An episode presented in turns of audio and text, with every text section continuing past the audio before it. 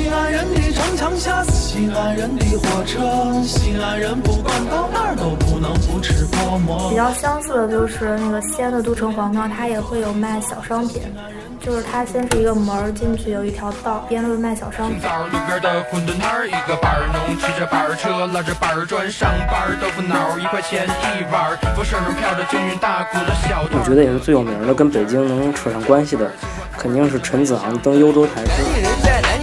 南京城，爱南京城的南京人，因为我在南京长大，所以更爱南京城。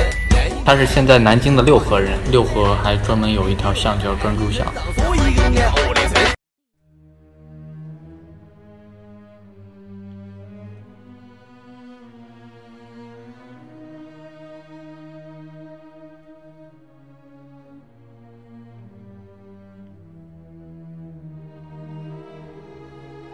听众朋友们，大家好，欢迎收听新一期的《西京北京在南京》，我是萨萨。我是十四，我是 March，嗯，那这一期跟大家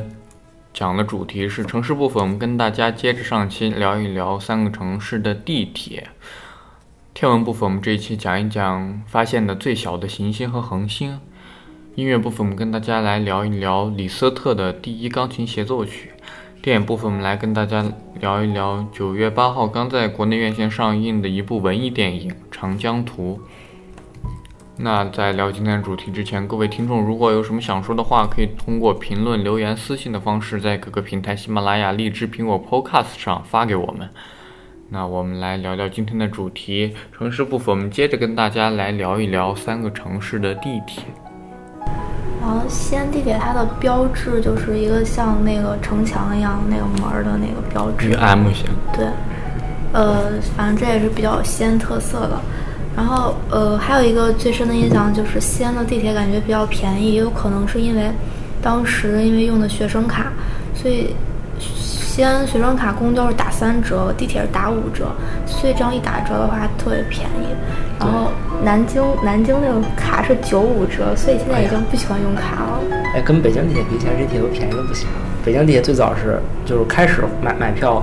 在卖纸票的阶段有两毛钱、三毛钱，好多好多阶段。开始刷卡了之后是两块钱，然后是两块钱随便坐，这个水平是世界最便宜，因为它地铁当时已经挺长的了。然后现在呢，就算现在它改价了，它就是三块钱起步，然后按照里程计价，但是其实比起国外地铁还是便宜了好多。国外的地铁是相当的贵，所以其实北京像国内这些这交通方式，我觉得就行。我真的还想到当时刷学生卡的时候，北京公交是二折，我坐一次两毛钱，两毛钱可以在上坐一个多小时，你一坐坐好几十就是二二二十公里。南京就好像没有这么大折扣，但好像但是北京地铁一直没有折扣，就是当时坐地铁不爱坐，原因是因为坐公交一次两毛，坐地铁一次两块，是一个十倍的价差，让人觉得心里非常非常不爽，还有落差。南京，据说也是全国地铁唯一正在盈利的。其他都是亏本儿。对，北京地铁一看价格就知道肯定要亏本，南京地铁确实，但南京地铁其实价格也不是很贵，我感觉。就它还打折，它有换乘折扣，我都不太理解为什么。我也不知道，就就为什么你换乘一下还能多给你便宜五分钱，还是一毛钱？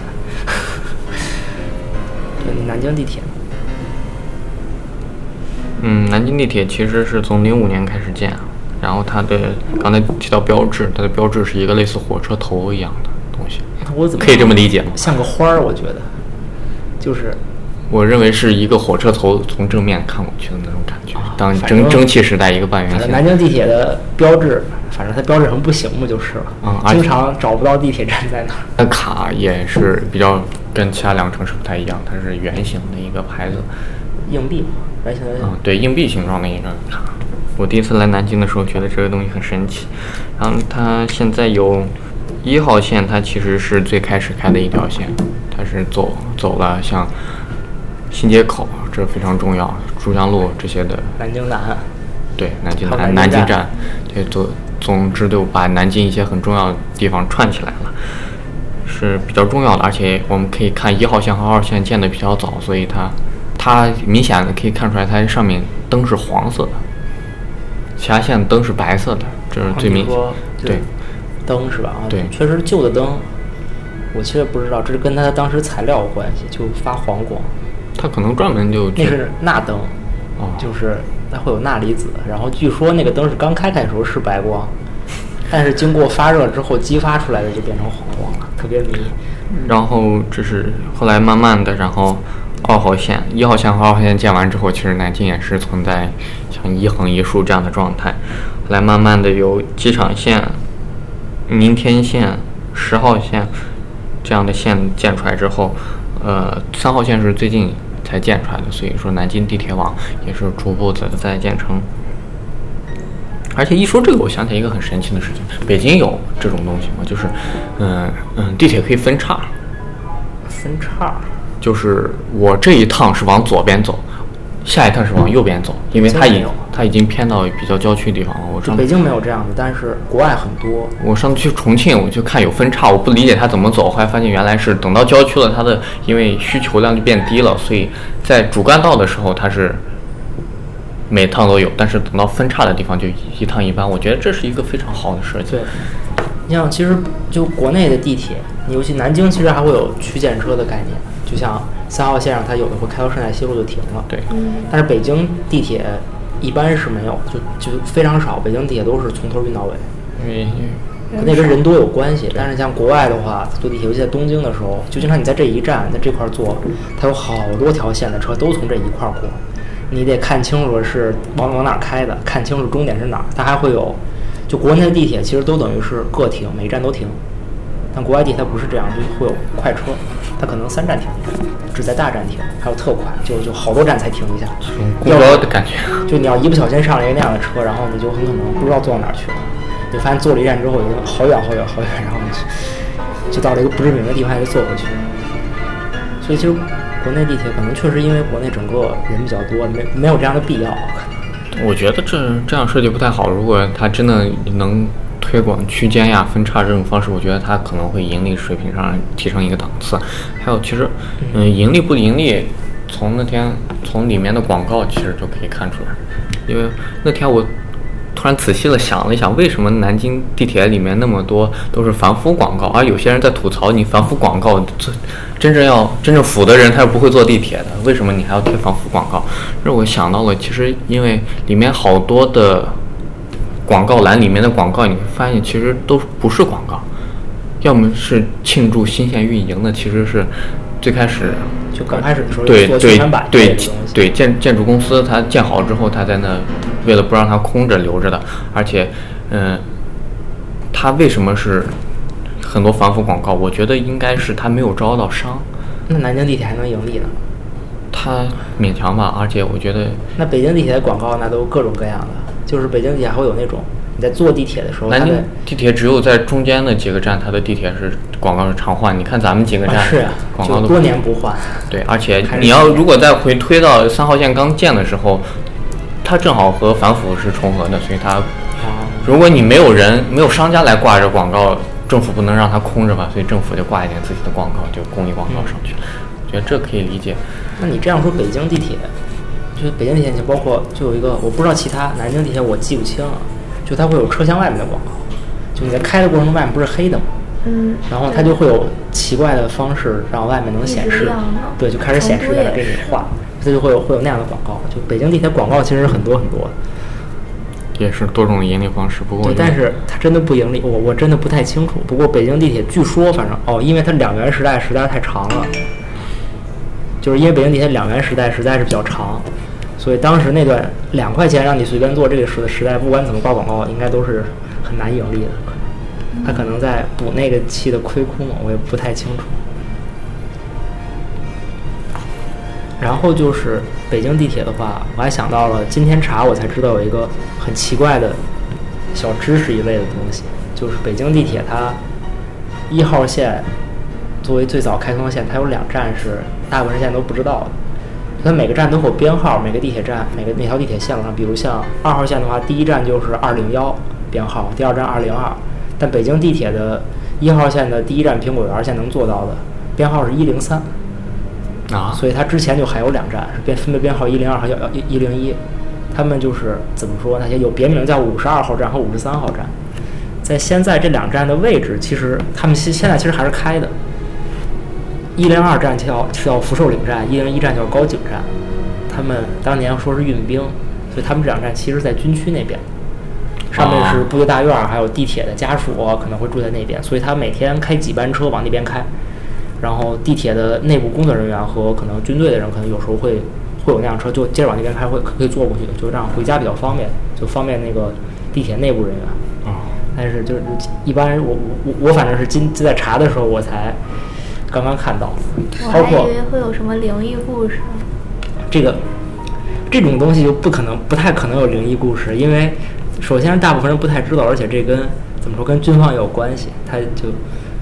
这种故事要真的有跟军方还有关系，大概要被封掉，我不太清楚。然后就这里面，我之前看看人讲故事还说，你像这个福寿岭站，啊它里边会有一个有一个空，它站台是没人坐嘛，很空，但是有一个就看站一个小屋，里边有一个人叫老王，好 还特，别迷。就他说是在这个站已经看了，等于是从一九七一年开始啊，他就一直在这边工作。但这真假就不知道了。就每天呢，因为当时他在那儿工作也蛮闲的，因为确实每天就几班车，所以就然后说什么就其他的人因为就没什么意思嘛，然后陆陆续续调走了。他因为家就住在上面，跟家属也近啊什么，就一直在留在这儿工作什么。感觉跟地下党一样，潜潜伏在地铁站里面多少年？对，然后对，另外还想说，就是北京其实国内的地铁它的开车间隔，我觉得是很短的。北京地铁最短间隔是两分钟一趟。两分钟一趟的意思，其实也就是说，它大概一站到另外一站就是开两分钟。在一号线、二号线和十号线，现在就三个最最忙碌的线上，他们最就是早早晚高峰都是两分钟一辆车，但是每辆车也都都是满的。嗯 其实我因为我想，因为我想到当时在东京坐的时候，经常一辆车十五分钟。就南京我我知道，咱们坐三号线坐到很偏的地方，可是就算是没什么人的时候，也就是十五分钟一趟车。就除除了真的好像早上刚起，好像三四十分钟一辆。对，就国内的地铁早，上起来。我也是看别人发的，说什么刚好错过一班车，下一班车四十分钟之后到。所以就是国内的地铁整个，我感觉在这点上还是比较方便的，比起其他的来说。还有为什么好多？为什么现在所有地铁都要建屏蔽门？就防止你跳下去。对对，谁会跳下去？就是有以前是有人跳下去的，就自杀呀，或者是、或者会有恐怖恐怖事件的话，它影响地铁运营，因为地铁是电车，哦，它底下那个轨道是七百五十伏电，北京地铁是七百五十伏电，我其他的可能不太一样。最早最早也不是，反正它这个根据它的规制也在改，但是就你下去会触电的，是很危险的。你你要在底下扔东西的话，比如是导电的，万一真的一个铁棍子刚好把两个铁轨给短短路给导通了，就肯定是影响地铁运营，而且很危险。所以就是放屏蔽门，但其实一号线不一直没建嘛，它就有那个栏杆，但没有建那个整个的，因为一号线特别高，它比其他的线就是特别，它就是肯定当时就跟这个有关系。当时现在一号线就那那两个隐藏站啊，啊，不是就他们里面是可以开卡车的，站里面。当时就是为运兵需要一号线，等于是我估计啊，可能你像地下，就它铁轨怎么说，地铁不跑，你开个卡车能开过去运兵，或者是真的你要需要运一个什么自行火炮啊，它得有地儿能进。一号线站特别高，就站内的空间。啊还有它就是可能，就是为啥它每次那个停的那个位置，那个门儿都刚好跟那外面那个门儿是缝是一样的。可能有些地方它停的没有那么准，但是我在先就西安坐过几次都是稳稳的停就地铁它停车是这样的，就是驾驶员开呢，它最前面有一个停车的标识线，他的车就要开到那个标识线那儿刚好停下来。就有时候他会真，北京好多我接触过好好多次了，就是他地铁就确实停的，就就错开了。就你你下车是没有门儿的，你就下不去了。然后当然这种情况下，你的车已经停下来了，驾驾驶员一看不行，这大家都下不去，他就再往前开一下再停下来。嗯，对，就是这都是人工操作的，这不是不是说程序对，所以地铁驾驶员还都是还是有活干的，他们还得负责这个停车、开门儿什么的，就还要看没没人上了，得给大家给大家喊一喊，吹个哨子，然后把门关上，这应该就是地铁驾驶员的工作。嗯，西安的地铁和北京、南京来相比，它其实每一条线的单线长度也没有那么长。本来有点小。南京地铁可以往南一直到江宁区的很南边，但是西安地铁就刚进长安线就浅尝辄止了。对，你说这去，我当我那次去南京那个什么矿山公园儿，超级北边的一个地方，嗯六合区也是靠坐地铁，对当然是地铁坐到很那边，再坐公交车。啊，所以其实就像咱们大学生来说，其实西安有很多在长安县的大学生，他们其实交通是很不方便的。对，是，不过但是 是啊，对我去西安的西工大长安小区，我印象简直对对这校区的地理位置简直印象深刻的不行。去交流一下，结果发现，在秦岭脚下的大学，感觉真是厉害到不行，但是那根本没有进城的可能。那那是我们住在城里的人，就骑车去秦岭的时候冒险冒险才会路过的地方。但是就有同学他是在那个户县那个小区，就是在楼观台底下，然后他们那块儿也，就是那块儿虽然有大学城，但是好像并没有修地铁的打算。然后但是听同学说那边好像要修高铁，然后坐一次回家也就十几块钱，还也还是比较便宜的了。其实高铁的价格是跟里程正相关的，我感觉，对，就是所以短程高铁是特别便宜、特别划算的。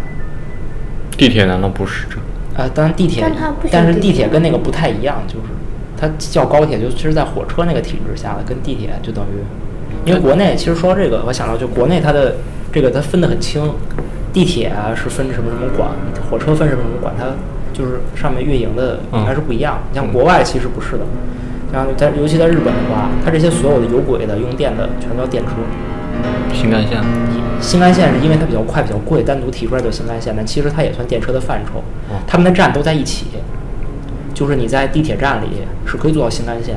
可以做到就各种各样的交通工具。当然，路上公交车做不到了，就它这些所有都算是一样的东西。运营也是等于是一类公司、一类企业在运营，他们可能有分公司，但是就是该运的还是一样的。等于他们就所以这样的话，就是搞得它特别的混乱。你像如果你你说如果是坐像就等于坐高铁从那边坐到市区的话，它肯定是就要走火车站，但跟地铁就就就火车站肯定没有地铁站多嘛。但是你从火车站下来可以到地铁，而且两个速度就不是一个概念。对，地铁北京最快八十公里，而且就已经八十公里的地铁算很快的。而且你要把每个地铁当高铁那么设计，那花费也是相当大的。